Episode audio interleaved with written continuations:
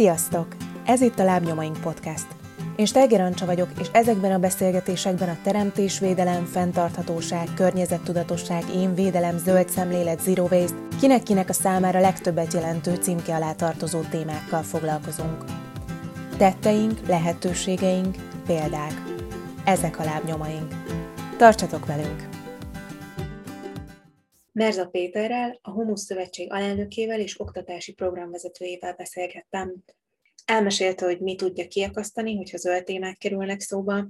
Előkerül többek között az, hogy a természet, az érzelmek és a klímaszorongás hogyan kapcsolódnak össze, hogy milyen tevékenységekkel foglalkozik a Humusz Szövetség, mit lehet csinálni a betonjungel közepén található oázisukban, van-e út a klímaszorongásból, és hogyan tudunk teljes életet élni nulla hulladékkal mindenkinek most, vagy leginkább tegnap kell változnia, és nem jó az, hogyha egymásra mutogatunk.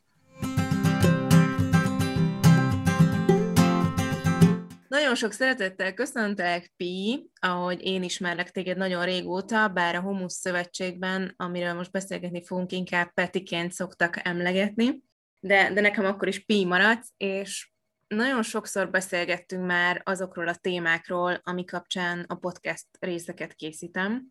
Az egyik, ami nagyon megmaradt veled kapcsolatban, az az, amikor azt mondtad, hogy te a fenntarthatóság kifejezést nem szereted, mégpedig azért, mert azt gondolod, hogy pont ez lenne a lényege ennek az egész attitűdváltásnak, hogy ne tartsuk fenn azt, ami most van. Úgyhogy ezért az első kérdésem hozzád az, hogy neked mi a legmegfelelőbb kifejezés mind arra, amivel kapcsolatban te is ügyködsz a mindennapjaidban, a munkád során, és amire szeretnéd meghívni a hallgatókat és a körülötted levőket is.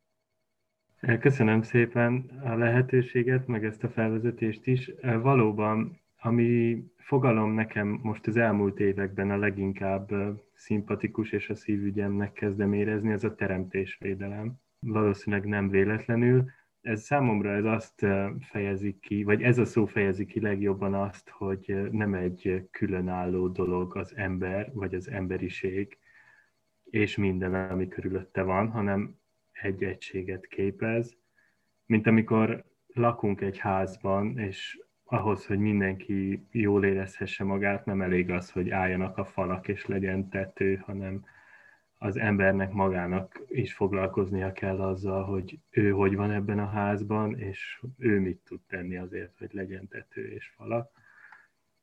Szóval, hogy ez a teremtésvédelem az, ami, ami nekem most a legjobban lefedi azt, ami, amivel foglalkozom, illetve ami, ami felé szeretnék tovább fejlődni. Pont a legutóbbi adásban kispapokkal beszélgettünk a teremtésvédelemről, és azért az is szóba került, hogy ez a kifejezés leginkább azoknak mondhat valamit, akik hisznek Istenben, hisznek mindabban, hogy amit körülöttünk van, az az ő ajándéka, és hogy mi teremtett lények pedig az ő képmásaként élünk itt ezen a bolygón.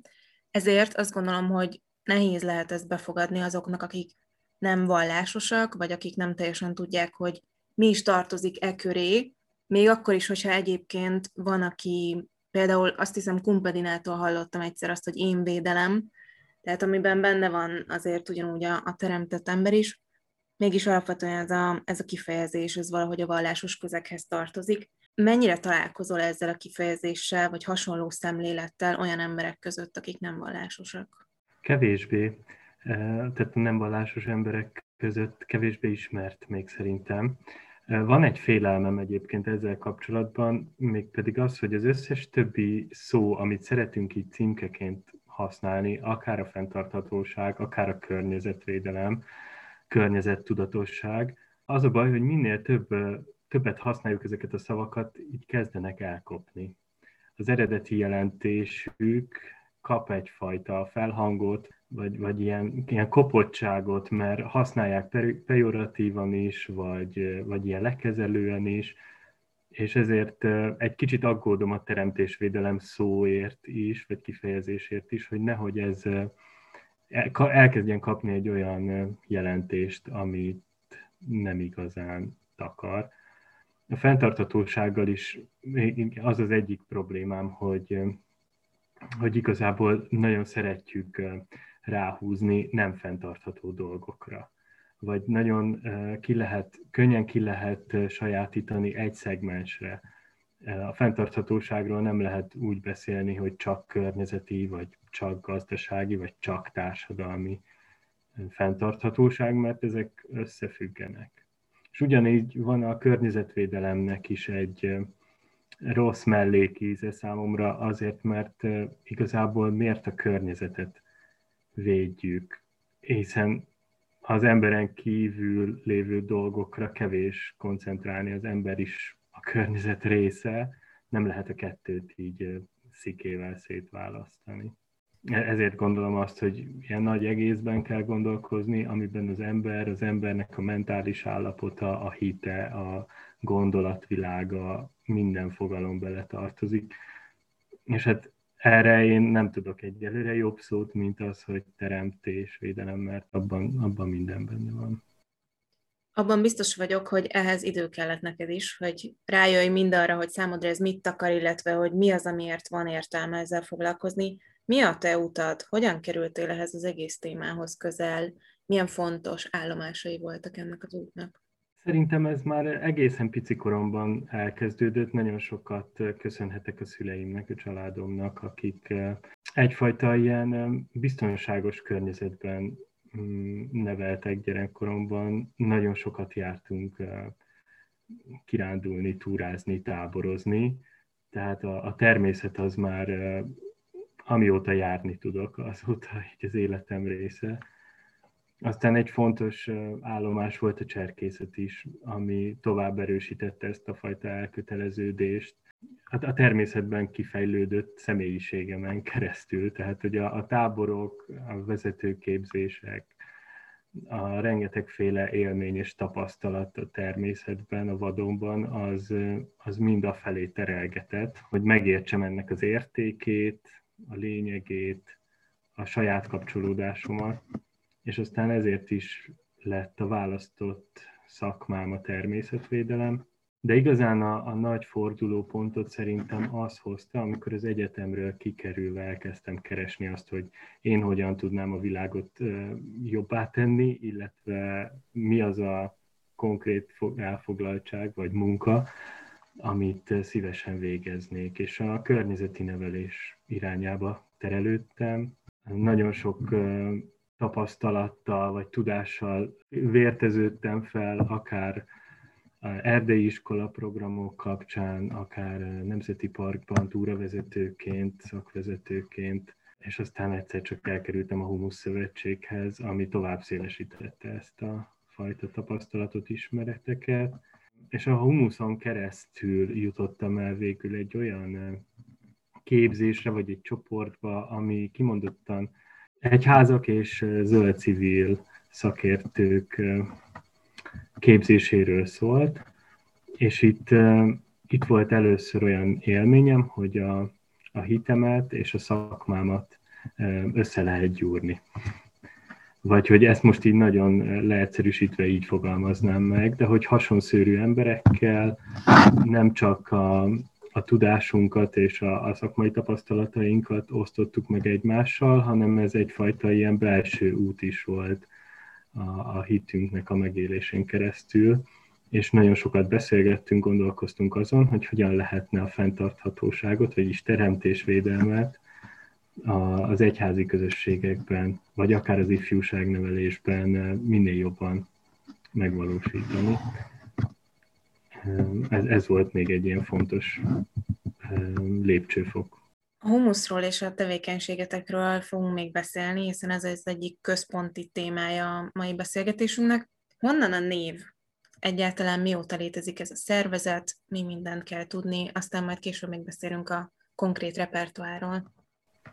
A Humusz Szövetséget most már 26 éve alapították meg 1995-ben, több környezetvédelemmel foglalkozó civil szervezet hozta létre azzal a céllal, hogy legyen Magyarországon egy olyan platform vagy fórum, nevezzük egy ilyen ernyő szervezet, ami kimondottan a hulladék megelőzéssel és az ehhez kapcsolódó szemléletformálással foglalkozik. Nagyon fontos volt így a 90-es évek közepén az érdekérvényesítés is, hogy az akkor éppen lábra álló környezetvédelmi szakpolitika és döntéshozói szinten is megjelenjen a hulladék megelőzés szemlélete. Például a szelektív hulladékgyűjtésnek a kialakítása, vagy a betétdíjas rendszerek meghonosítása. Az alapításkor a, a Humus név azonnal jött, hogy ezek a szervezetek hulladék munkaszövetség néven hozták létre ezt a szervezetet. Ez aztán az idők során így röviden Humus szövetségként maradt fent. Egy kis zöld szigetnek, vagy ahogy kiplakátoltátok, oázisnak hívjátok a Humus házat, illetve nem csak a házat, hanem azt is, ami, ami körülötte van. Tényleg, hogyha valaki elsétál arra fel a 11. kerületben, akkor azt érzi, hogy valahova egy ilyen nagyon más helyre csöppent, ott a beton tenger közepén megtalálhat egy olyan helyet, aminek, aminek tényleg egy olyan atmoszférája van, ahol valahogy úgy minden lecsendesedik, ahol egy ilyen nyugalom árad mindenből, ahogy csobogott a víz, és közben zöld minden. Szóval tényleg egy varázslatos hely az, ahol, ahol ti dolgoztok. Mit is kell tudni erről a helyről, illetve bárki bemehet-e oda, vagy csak azok, akik ott dolgoznak, vagy akik pártoló tagjaitok? Hogy kell elképzelni ezt az egészet ott a város közepén? Hát jó, hogy ezt szóba hoztad, valóban egy ilyen kis zöld oázis, vagy ahogy egyes barátaim emlegetik, boszorkánykunyhó van itt a város közepén. Nagyon szerencsés a szervezetünk, hogy ez fennmaradhatott, és hogy ez, ez létezik. A története annyi nagyon röviden, hogy így a véletlen folyamán ott maradt a nagybérházak között ez a picike kis földszintes házikó, az önkormányzat, az új budai önkormányzat tulajdonában van a kerttel együtt, és most lesz 20 éve, hogy a humusz ide költözhetett. Azért cserébe, hogy az akkor romos és elhanyagolt épületet és kertet felújították önkéntesekkel, aktivistákkal, adományokból, kaláka munkában összedobták azt, hogy létrejöhessen itt egy oktatóközpont és egy tanácsadó iroda, azt eredményezte, hogy a helyiek is elkezdték megszeretni, belakni ezt a kis szigetet. Nagyon sok iskolai csoport, óvodai csoport, pedagógus képzések, lakossági előadások voltak itt az évek alatt, és most is gyakorlatilag a közösségért működik. Nagyon sok olyan jó példát igyekszünk itt bemutatni, ami a hétköznapi hulladékcsökkentésben segíthet segítheti az ide látogatókat. Az elmúlt egy év az nekünk sem volt egyszerű. Itt a Covid alatt elég sok, sokat lehetett azzal találkozni, aki erre járt, hogy zárva van a kert és a ház. Egy picit most el is burjánzott sok minden a kertben, amit most igyekszünk az önkéntesekkel összefogva rendbe tenni. És hát nagyon bízunk benne, hogy hamarosan teljes gőzzel újra tudjuk nyitni a házat. Most egyelőre még csak átmenetileg, vagy, vagy ilyen félmegoldással, mert hogy szeretnénk újra élettel megtölteni, előadásokat, programokat tartani. Voltak az elmúlt években kertmozik, beszélgetések, zöld civil találkozó, a mind a mellett, hogy a kilincset egymásnak adogatták a mindenféle gyerekcsoportok és, és oktatási programok résztvevői ami az egyik ilyen legnagyobb kincs, vagy talán példamutatás is a városi lakóknak, az pedig a közösségi komposztpont, ami szintén itt a kertben működik, most már több mint tíz éve. Ebbe pedig bekapcsolódhat bárki, aki, aki beregisztrál, és utána elkezdi hordani a konyhai zöld hulladékát, cserébe pedig humuszt, virágföldnek való terméket vihet, vihet haza és azt pedig nagyon nagy örömmel tapasztaljuk az elmúlt időszakban, hogy Budapesten egyre több helyen nyílik hasonló közösségi komposztpont, kertekben, intézmények udvarán akár, de most már közparkokban is. Úgyhogy ebben is a, a humusz élen járt az elmúlt időszakban, és most is ezt még igyekszünk folytatni. És mi vár arra, aki csak úgy véletlenül benyit, vagy benéz a kertbe, kivel találkozhat, mi minden történhet ott? Hát a kertben van e, elég sok érdekesség elrejtve. Gyakorlatilag minden, ami, amivel szembe találkozik a, a betévedő, az valami fajta hulladékból vagy maradékanyagból készült, akár az ágyásoknak a szegélye, akár az útmutató táblák, a magas ágyás, a kerti bútorok, padok, játékok, kerítés, minden. És, és a házban magában pedig van egy oktatóterem, ott kiállításokkal lehet találkozni, környezetbarát termékek polcával, és hogyha betérnek, és éppen zajlik az élet, akkor a humusz dolgozóival, önkénteseivel is szembe lehet találkozni, vagy másokkal, akik szintén rekreálódni járnak be, pihenni, ebédelni, vagy csak a madarakat hallgatni, és a komposztosokkal is rendszeresen lehet találkozni, jönnek-mennek bicikliükkel és a vödreikkel hozzák a, az odavalót. Mindenkinek próbálunk segíteni, aki a hulladékcsökkentésben bármilyen kérdéssel szembesül, Gyűjtünk is néhány dolgot, de nem vagyunk hulladéklerakó, ez nagyon fontos kiemelni. Használt farmert gyűjtünk egy vállalkozónak, aki ebből hasznos bútorokat, rongyszőnyegeket készít, illetve a Jane Goodall intézettel együttműködve használt mobiltelefonokat is le lehet nálunk adni, és az korábban említett konyhai szerves hulladékot, de mást nem. Ezt azért is emelem ki, mert ez egy kicsit ilyen vicces viccesnek ható történet lehet az, hogy a hulladékos adatbázisunk, ami összegyűjti azt, hogy az országban milyen hulladékot hol lehet leadni, melyek azok a cégek, akik átvesznek bizonyos anyagokat. Ez az adatbázis az interneten, a Google keresőjében elég jó helyen lakozik, és ezért nagyon sokszor, aki rákeres arra, hogy mondjuk hullámpalát vagy sítet szeretne leadni, az a mi telefonszámunkat találja meg elsőnek, és hát ebből a legkülönfélébb kínos és vicces történetek fejlődtek az elmúlt évek alatt. Vannak, akik azért telefonálnak, hogy akkor délután háromkor hoznák a, a bontási hulladékot, és akkor nem győzünk hárítani, hogy azt ne ide hozzák. De hát ez, ez a velejárója annak, hogy a tájékoztatás az néha sajnos így az internet csodáinak közeltően félrecsúszik. Mondjuk legalább örüljünk annak, hogy akkor utána néznek annak, hogy ezt hova tudják vinni, és nem az erdőbe. Igen, ez a jobbik eset, amikor utána néznek. Mi szokott a leggyakoribb kérdés lenni? Hát a leggyakoribb kérdés típus az, hogy mit hova lehet leadni. Ugye ebben azért így érdemes elmondani azt, hogy nem annyira fejlett Magyarországon a tájékoztatás. És nagyon sokféle, körülbelül 1200 hulladékgazdálkodó cég működik országos szinten, a legkülönfélébb módszerekkel és, és repertoárral, hogy mit vesznek át. Szóval a leggyakrabban ilyen típusú kérdéseket kapunk. Ezen kívül nagyon sokan szoktak érdeklődni a programjaink iránt, vagy a komposztálás az most egy ilyen felfutó témakör, nem csak vidéken, hanem, hanem városokban, Budapesten is. De Budapesten kívüli városokban is nagyon sok helyen kezdődött már el a közösségi komposztálás, úgyhogy ebben szoktak segítséget kérni. Hú, a legkülönfélébb dolgok, tényleg. Um, sőt, még a nevünk kapcsán ilyen félreértések is szoktak lenni, és összekevernek minket a humuszbárral. Akik hallgatnak minket, valószínűleg már kevésbé szokták ezt a kérdést feltenni, de sose lehet tudni, hogy ki ez a képen erre a podcastra akad. Azt szerintem egy gyakori tévhit szokott lenni, hogy teljesen felesleges szelektíven gyűjteni a hulladékot, hiszen úgyis egybeöntik. Úgyhogy ezt most próbáljuk ezt a tévhitet eloszlatni, és kérlek, hogy ezzel kapcsolatban adj hiteles információkat. Hát köszönöm, igyekszem nagyon könnyeden felfogni ezt a kérdést, ugyanis ez az a téma, amivel ki lehet borítani engem a legjobban.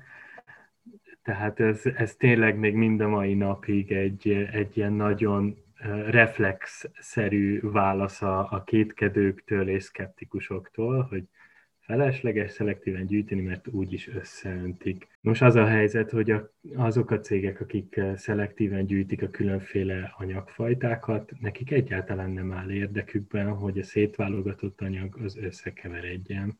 Lehetett ilyennel találkozni valóban korábban, hogy jobban megérte egy kukás autóval elszállítani a különféle anyagokat, de biztosak lehetünk abban, hogy hogy mi otthon szelektálunk, az segíti az újrafeldolgozásnak a folyamatát.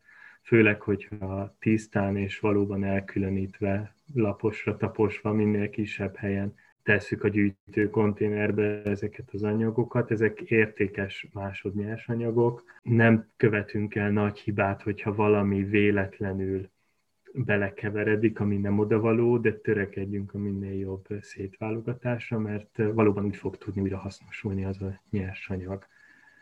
Sajnos nem jó arányú még a, a feldolgozásnak a, a mennyisége, nagyon-nagyon kis százaléka az a műanyagoknak például, ami ténylegesen újra hasznosul, de ami a birtokunkba kerül, és ha működik nálunk szelektív gyűjtési rendszer, akkor szerintem itt a 21. században ez már mindenkinek kutya kötelessége, hogy kihasználja ezt a rendszert, és ténylegesen segítse ezeknek az anyagoknak az újrahasználatát, és higgyék, higgyék el a hallgatók is, hogy nem kerül összeöntésre.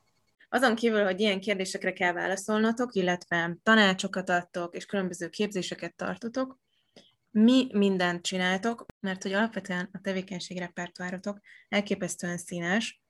Hogyan kategorizálnád ezeket a tevékenységeket, mi minden az, amiben a hallgatók beszállhatnak, említetted az önkénteseiteket, szóval rengeteg mindennel foglalkoztok, hogyan lehetne ezt csoportosítani?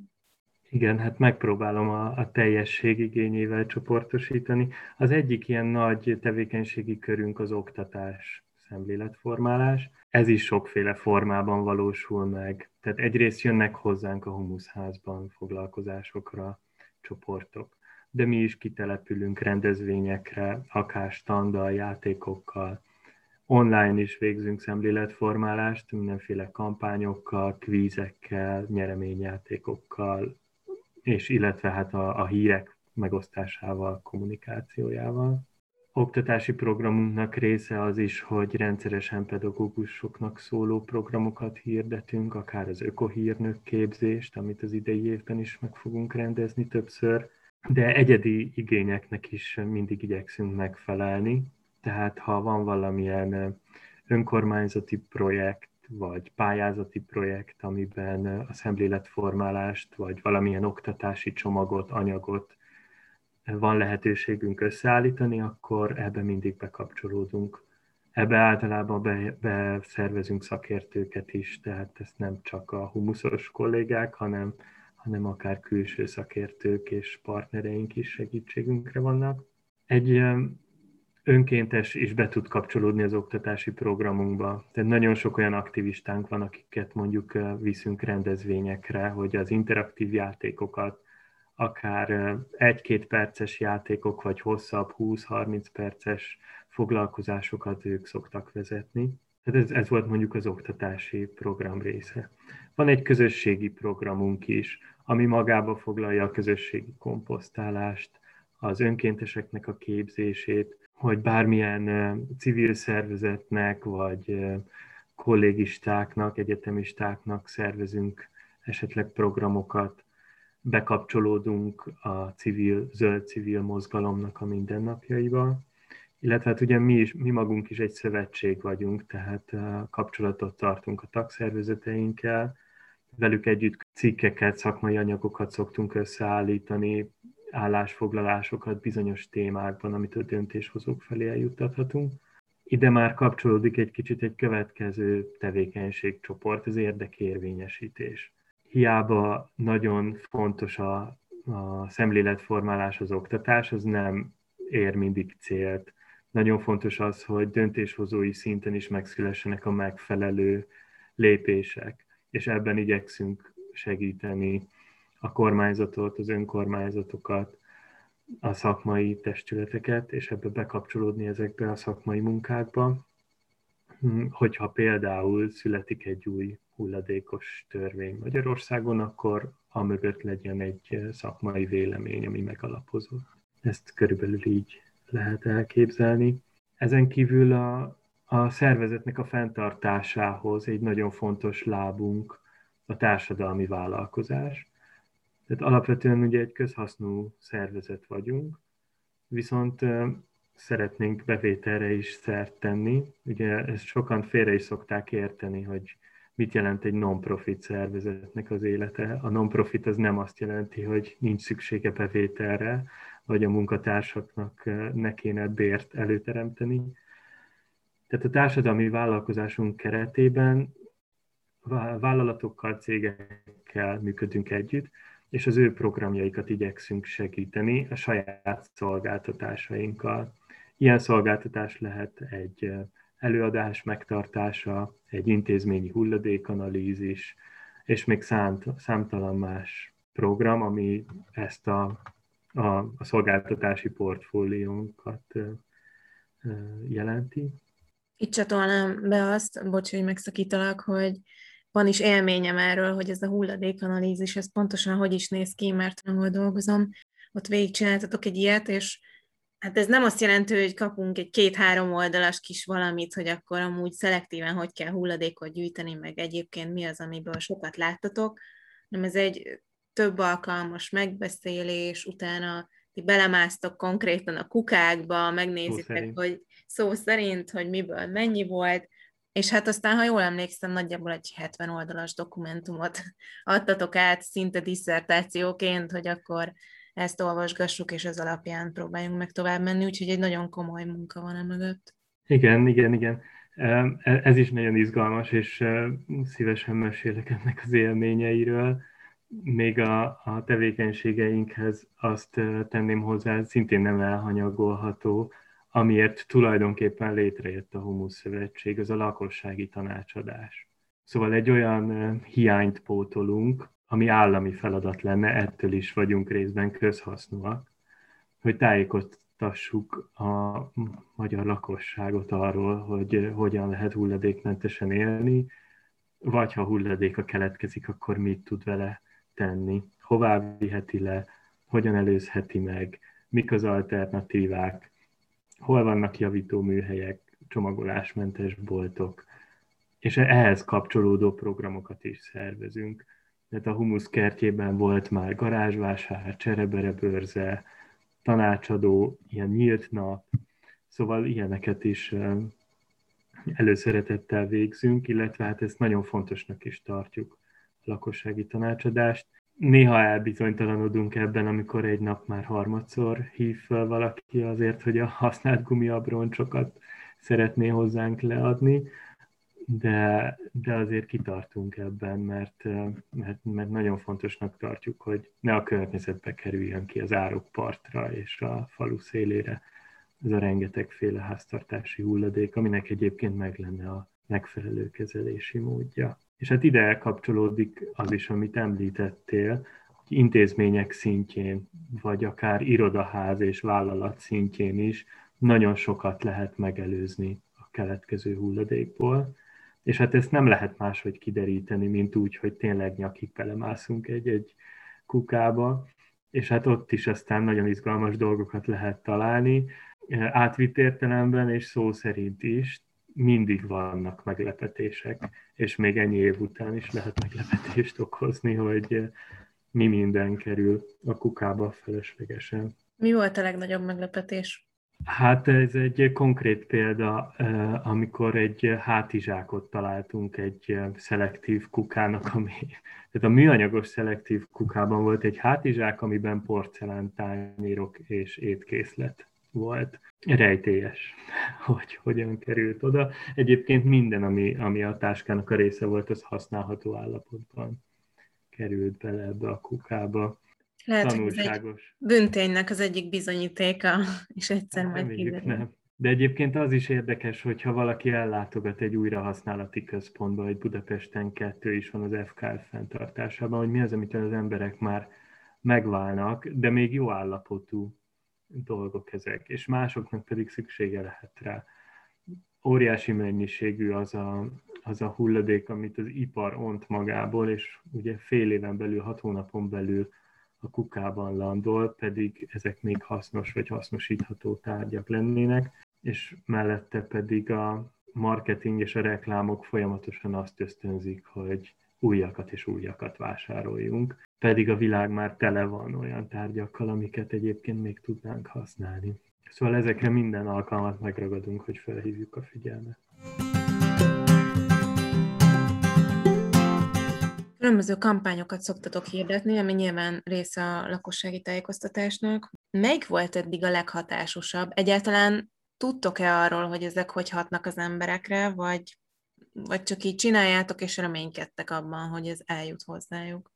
Nehéz összehasonlítani, hogy melyik volt a leghatásosabb, mert nagyon, nagyon különféle kampányokat folytatott a Humus 26 év alatt, és nehezen mérhető a közvetlen hatása is. Ezeknek sokszor ilyen továbbgyűrűző hatásai vannak, vagy évek alatt derül csak ki, hogy érdemes volt belekezdeni. Mondok néhány példát, hogy még így az ős humuszos korszakban volt olyan a 90-es években, amikor beszüntették be, a visszaváltható műanyag italos csomagolásokat, akkor, akkor bizony az akkori humuszos csapat beöltözött tetrapak páncélt készítettek, meg ilyen lovagi sisakot, egy ilyen középkori hajítógépet, és PET palackkal meghaigálták a Környezetvédelmi Minisztérium épületét. Ennek elég nagy sajtóvízhangja volt, és azóta is sokan emlékeznek erre az akcióra. Hatásos eredménye nem lett, de kifejezték azt, hogy a civil társadalom nem érte egyet a betétdíjas termékeknek a visszavonásával. Ugyanilyen volt például, amikor egy nyilvános közparkban tartottak egy rituális temetést az utolsó betétdíjas pesgős üvegnek. Ugye manapság már nem találkozhatunk betétdíjas pesgős üveggel. Az utóbbi években inkább az online térben kampányoltunk. A márciusi műanyagböjtöt most már többedik alkalommal hirdettük meg. Legutóbb két éve szólt nagyon nagyot a márciusi műanyagböjt, amikor éppen mindenki trónokharca lázban égett, és ezeket a műanyagmentes üzeneteket mi is trónokarcás köntösbe bújtatva osztottuk meg, és nagyon-nagyon sok ember adott rá pozitív visszajelzést, hogy hatásos volt, és elérte a célját. Általában olyankor indítunk nagyobb kampányt, amikor valamilyen jeles ünnephez közeledünk, vagy az évnek olyan szakaszában, amikor túl pörög a fogyasztás, például Black Friday, vagy az advent és karácsonyi vásárok idején. Ilyenkor próbáljuk a lehető legfinomabban, de azért határozottan megfogalmazni az üzeneteket. Egy ideje rájöttünk, hogy az elrettentésnek és a shamingnek már nincs foganatja. Az emberek inkább pozitív üzeneteket szeretnek hallani, bíztatást és jó példát látni. Úgyhogy ezért mi is inkább abban próbálunk erősödni, hogy humorral, vagy, vagy ilyen könnyedebb hangvételben fogalmazzuk meg, jó pufa grafikával esetleg, vagy rimbeszedve az üzeneteinket, hogy hát ha így könnyebben megragad és eléri a célját. A Humusz Szövetségnél mi a siker fokmérője? Nagyon magasra tettük a lécet, ugyanis úton útfélen azt hangoztatjuk, ami a szlogenünk, hogy teljes élet nulla hulladék. Szóval a teljes sikert akkor érnénk el, ha nem lenne szükség a munkánkra, de minden apró lépésnek és kis sikernek örülni tudunk. Tehát amikor visszajön egy gyerekcsoport pár év múlva, és emlékeznek arra, amit már itt hallottak egyszer, az mindenképp sikerként könyvelhető el. Vagy amikor látjuk azt, hogy Budapesten elszaporodtak a közösségi komposztpontok, ezek mind-mind apró sikerélmények, és azt érezzük, hogy van értelme a munkánknak. Az eddigi podcastok során majdnem minden adásban szóba került az, hogy az oktatásnál kellene elkezdeni a szemléletváltoztatást és a szemléletformálást, és már te is említetted azt, hogy pedagógusokat is képeztek, illetve mennek hozzátok már akár ovis csoportok is. Mik a visszajelzések egyáltalán Tudjátok-e után követni azokat, például azokat a pedagógusokat, akiket képeztek? Én is voltam egy ilyen pedagógus képzéseteken, és tudom, hogy volt olyan, amikor említetted, hogy utána néztél, vagy, vagy megkérdezted, hogy kinél mi a helyzet, illetve hát vannak projektek is, amiben be kell szállni, tehát nyilván kézzel fogható részei is vannak, de hogy hosszú távon már már régóta végzitek ezt a fajta tevékenységet is. Mit láttok, merre halad az oktatás, és van-e valóban remény arra, hogy ez a forrása, vagy ez a gyökere lehet annak, hogy itt olyan változások legyenek, amelyek, amelyek kézzelfoghatóak lesznek? Mindenképpen egy nagyon fontos terület, és nagyon sok jó eredményt tud már felmutatni a, a közoktatás, meg a, az iskolán kívüli nevelés is környezetvédelmi vagy, vagy környezeti nevelés szempontjából. Nehéz az utánkövetés, mert nagyon sok mindent próbálunk egyszerre számon tartani, de nagyon sok jó példa. Tehát azok közül, a pedagógusok közül, akik nálunk képződtek, vagy akiknek próbáltunk segíteni, akár zöld óvodában, ökoiskolában tevékenykedő pedagógusok, vagy iskolai csoportok, sok jó visszajelzést lehet kapni, és vannak olyanok is, akik éveken keresztül vissza-visszatérő pályázatokat adnak be a komposztünnep pályázatunkra október környékén, amikor arra hívunk minden magyarországi iskolást, hogy kezdjen el valamilyen komposztos programot, és vannak olyan iskolák, akik ezt most már gyakorlatilag tíz éve csinálják, és ez egy nagyon fontos része szerintem a környezeti nevelésnek, a szoktatásnak, hogy vissza-visszatérő programok legyenek, ne egy egyszeri fellángolás, hanem egy valódi elmélyülés bizonyos témában, ami azt is mutatja, hogy tényleges elköteleződés és szemléletváltás meg tud történni. Szóval ezekre a tanárokra és iskolákra én nagyon-nagyon büszke vagyok. Egy kicsit talán a humusz is hozzájárult az ő sikereikhez, de itt nagyon-nagyon sok múlik az egyéni lelkesedésen és elköteleződésen. Most már azt látjuk, hogy fölülről jövő elvárás is az, hogy a fenntartatóságra nevelés az megjelenjen az oktatásban. A, a pedagógus kompetenciák között is megjelent ez a téma, szóval azt gondolom, hogy jó úton haladunk, azon szoktam elgondolkozni, hogy valóban nem-e felelősséget hárítunk azzal, hogy nagyon az oktatásra próbáljuk terelni a hangsúlyt, hogyha itt teremtésvédelemről és zöld változásról van szó. A korábban említett kiakadásom a szelektív, úgyis összeöntik témával kapcsolatban a másik kiakadásom, amikor minden áron a gyerekekre akarjuk terelni a felelősséget hogy majd ők megoldják, majd a jövő generációi jobbak lesznek, mint mi. Ez, ez egy elhibázott gondolat szerintem. Mindenkinek most, vagy leginkább tegnap kell változnia, és nem jó az, hogyha egymásra mutogatunk. Nagyon gyakori szerintem az, amikor, vagy hát ez, ezzel minden nap lehet találkozni, hogy a döntéshozók a tanárokra mutogatnak, a, a tanárok vagy a fogyasztók a, multikra mutogatnak, a multik pedig a döntéshozókra, és oda-vissza. Szóval mindenki mutogat mindenkire, de valódi változást én azt látom, hogy igazából kis közösségekben, kis léptékben lehet elérni, illetve hát el lehetne érni nagyobb léptékben is, hogyha nem egymásra mutogatnánk, hanem összefognánk, és szakmai szempontok szerint, és tényleg a jövő generációinak érdekei szerint születnének a döntések. Minden változás nehéz.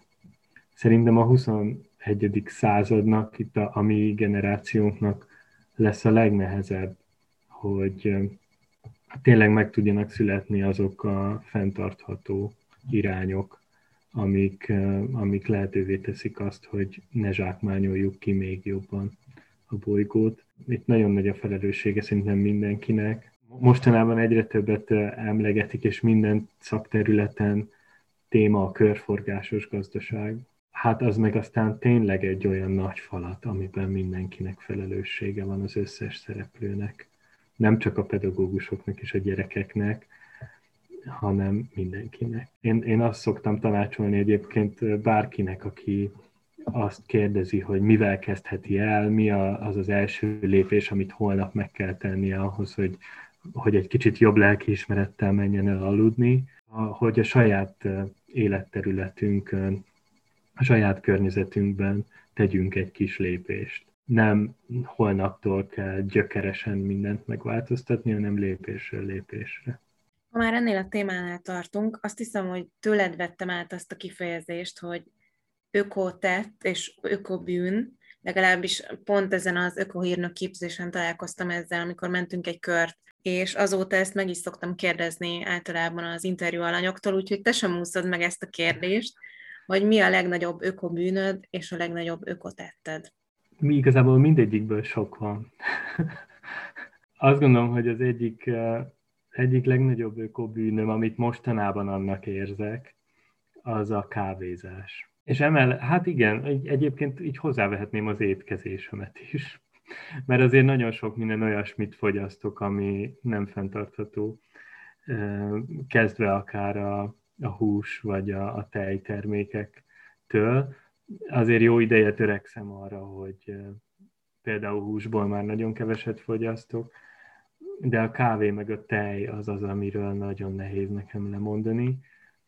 Igyekszem ökohős tettetne pedig azért nehéz kiemelni, mert, mert nagyon sok területén az életemnek ezzel a témával foglalkozom, nem csak hivatás szintjén, vagy munka szintjén, hanem önkéntesként is. Tehát nekem szerintem a hős tettem az, hogy sok energiát teszek ebbe a témába, és abba, hogy, hogy változást generáljak. Amire büszke vagyok, az az, hogy gyakorlatilag nem közlekedem, vagy nagyon-nagyon ritkán, csak ha tényleg messzire megyek, akkor közlekedem autóval. Jó kifogásom, hogy nincs is jogosítványom se, meg autóm se, de ez is arra ösztönöz, hogy tényleg tömegközlekedéssel vagy biciklivel járjak. Ahogy így meséltél arról, hogy a szövetség mennyi mindent csinál, azért így elgondolkoztam azon, hogy nektek így hány órátok van, meg hány órából áll a munkaidőtök, mert úgy tűnik, hogy, hogy végtelen sok energiát töltötök bele. Hogyan tud egyáltalán ez az egész szövetség fennmaradni? Ez mindig egy eh, jó kérdés, mert eh, hogyha az anyagi oldalát nézzük, akkor, akkor nagyon fluktuál és nagyon hullámzik, hogy éppen mire van lehetőség, és mennyi tartalék van. Most éppen egy olyan korszakot élünk, amikor kilátástalan egy kicsit a, a jövő, és tényleg néhány hónapra látunk csak előre. A civil szervezeteknek a fennmaradásában az egyik láb általában az, hogy pályázatokon próbálnak forrásokhoz jutni.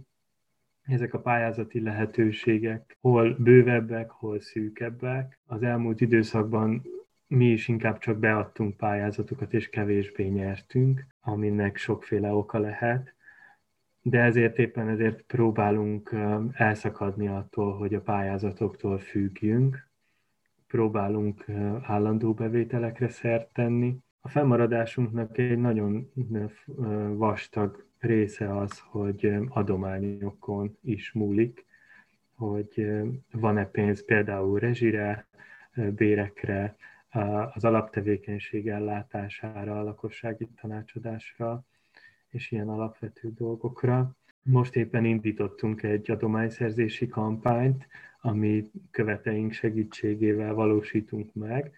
Ez egy számunkra is új, új módszer, de nagyon izgalmas volt azt látni, hogy egyrészt hogy tudtunk erre fölkészülni, a követeink milyen lelkesedéssel álltak bele, és ez egy négy hétig tartó kampány, aminek nagyjából most a felénél tartunk és úgy tűnik, hogy már körülbelül félmillió forintot sikerült összeszedni, ami, ami nagyon nagy segítség lesz abban, hogy nyáron a, a programjainkat meg tudjuk tartani, és fel tudjunk készülni a következő időszakra, amikor meg nagyon bízunk benne, hogy fogunk pályázati forráshoz jutni, hogy a tevékenységeinket tovább tudjuk folytatni. Ezért most mindenki, aki hallgatja, szeretnénk kérni, hogy keresse ezeket a felületeket, a humusz különböző helyeken közé tette, hogy hogyan is lehet őket segíteni, mert amint nyilván ti is halljátok, ez egy szuper szövetség, szuper emberek dolgoznak benne, és, és mindaz, amit, amit szeretnének véghez vinni, az még szuperebb, vagy hát nem is tudom, hogy lehet ennél szuperebb, de nagyon, nagyon fontos lenne a, a segítségetek, és bár Magyarország nincs élen abban, hogy adományozó ország lenne, vagy általában valahogy eléggé nehezen veszik rá az emberek magukat arra, hogy adományozzanak, és a legtöbben nem is azért, mert nem engedhetnék meg maguknak, nem valahogy ennek a kultúrája még nem alakult ki eléggé. Mégis azt gondolom, hogy érdemes lenne erre így rászokni, mert többek között a, a zöld út, és az, hogy egyáltalán tegyünk ezért valamit, annak az egyik lépése lehet az is, hogy támogatjuk ezeket a szervezeteket. Úgyhogy bátorítunk mindenkit, hogy segítsen ebben a kampányban, és még több gyűjjön össze, mint amit a humusz tagjai el tudnának képzelni, mert már most, most nagyon-nagyon remek mindaz, ami, ami már megtörtént, de, de ebből még többet ki lehet hozni. Úgyhogy hajrá, mindenki adakozzon, és minden apró pénz számít, ahogy ezt szokták mondani, tehát tényleg, hogyha itt most egy millió ember csak 100 forintot adna, akkor már mekkora összeg lenne ebből. Úgyhogy hajrá, hajrá mindenkinek, én is erre bátorítok mindenkit, követként is, meg egyébként is, szimpatizánsként is, mert ez nagyon-nagyon fontos. Mit láttok, hogy ti kiket tudtok elérni leginkább? A célközönségeteknek melyik része az, ahonnan a legtöbben jelen vannak a ti programjaitokon? Azt tapasztaljuk, hogy um, ez a, ez a személyes élményem is, és, és így a humuszon keresztül is ezt látom, hogy a teremtésvédelem témájával, vagy környezetvédelem, vagy hulladékcsökkentés, nevezzük bárhogy, ennek a, a témájával leginkább a ilyen 18-35-40 év közötti nők a, a, a nők akik érzékenyebbek erre, vagy nem tudom, hogy kell ezt jól mondani, akiket jobban meg lehet szólítani, vagy akik aktívabbak. Én nem gondolom, hogy egyébként a férfiak ne hallanák ezeket a témákat, vagy üzeneteket, vagy ötleteket, vagy praktikákat. Egyszerűen valamiért a programjainkon, az előadásainkon, vagy a, akár a komment szekcióban egy-egy témánál aktívabbak a fiatal nők, és még inkább kikristályosodik a fiatal anyukák célcsoportja, akik, akik szuper érzékenyek, nem véletlenül onnantól kezdve, hogy, hogy anyává válnak a jövőért, nagyon elkezdenek aggódni, vagy, és, és aktívan tenni. Én nem tudom, hogy honnan szerzik azt a rengeteg energiát, amivel a fiatal anyukáktól szoktam találkozni, vagy velük rajtuk keresztül szoktam találkozni, tehát nagyon sok olyan van, aki velevág valamilyen projektbe, mosható pelenka könyvtár, csomagolásmentes üzlet, blogolás, közösségszervezés, mindenfélét szoktak csinálni a fiatal anyukák. Ez nagyon, egyrészt nagyon izgalmas és érdekes, másrészt felteszi a, a kérdést is, vagy a leckét, hogy, hogy és hol vannak a többiek, hmm. hogy hogyan tudnánk őket is megszólítani, vagy aktivitásra bírni. Ként az egyetemista korosztály az, akik elég aktívak szoktak lenni, és, és érdekli őket ez a téma, illetve még, még így a, a közönségünk közül, ugyan nem az online, inkább az élő programokon, pedig a, a kicsit idősebb, már így nyugdíj közeli hölgyek azok, akik még aktívak szoktak lenni ebben a témában. Szóval érdekes ez az eloszlás, azzal a lábjegyzettel, hogy egy olyan témakört boncolgatunk, ami mindenkit egyformán érint. Kik dolgoztok most éppen a humuszként?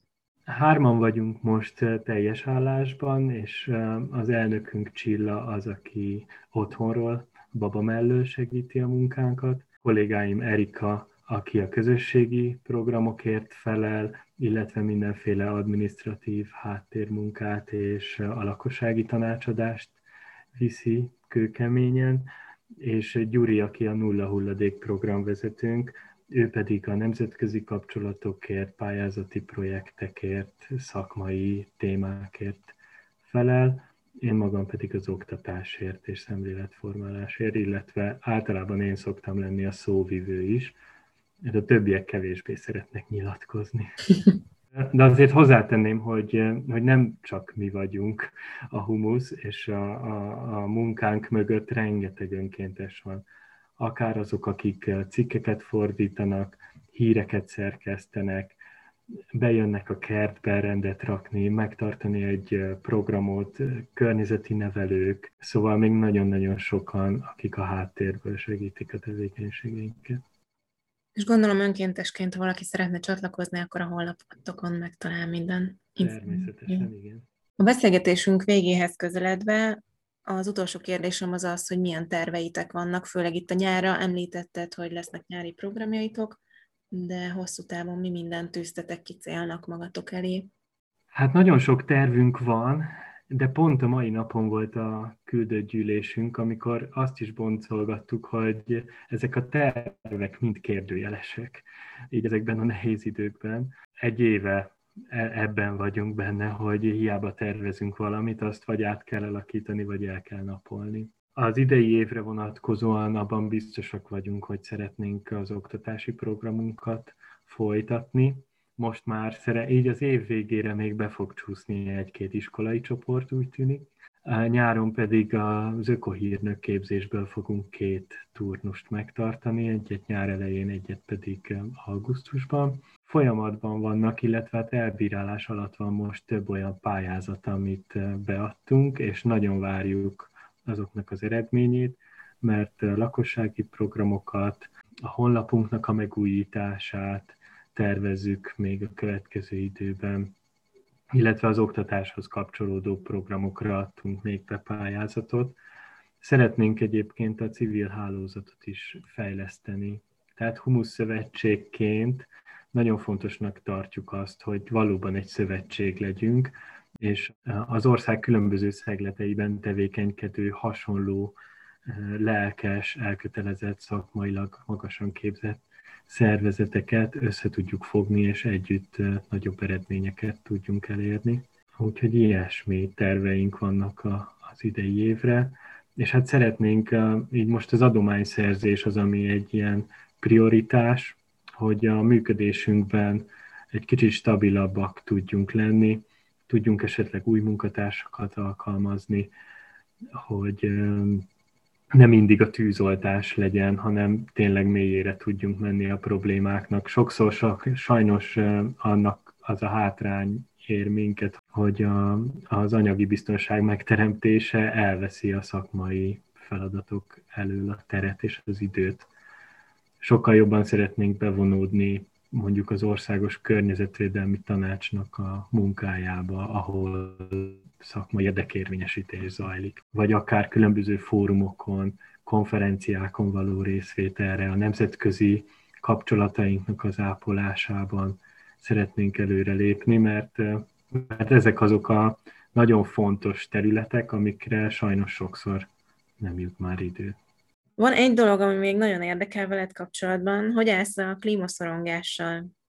Valaki, aki a mindennapjaiban állandóan ezzel a témával foglalkozik, és bár a kampányodnak azt választottad ki, hogy csupa pozitív üzenettel fogod ellátni azokat, akik támogatnak, és azokat is, akik nem támogatnak, de hogy alapvetően pozitív üzeneteket szeretnél adni ezzel kapcsolatban, meg mondtad is, hogy nem hiszel az ökoshamingbe, illetve hogy, hogy talán ez az út, ami járhatóbb.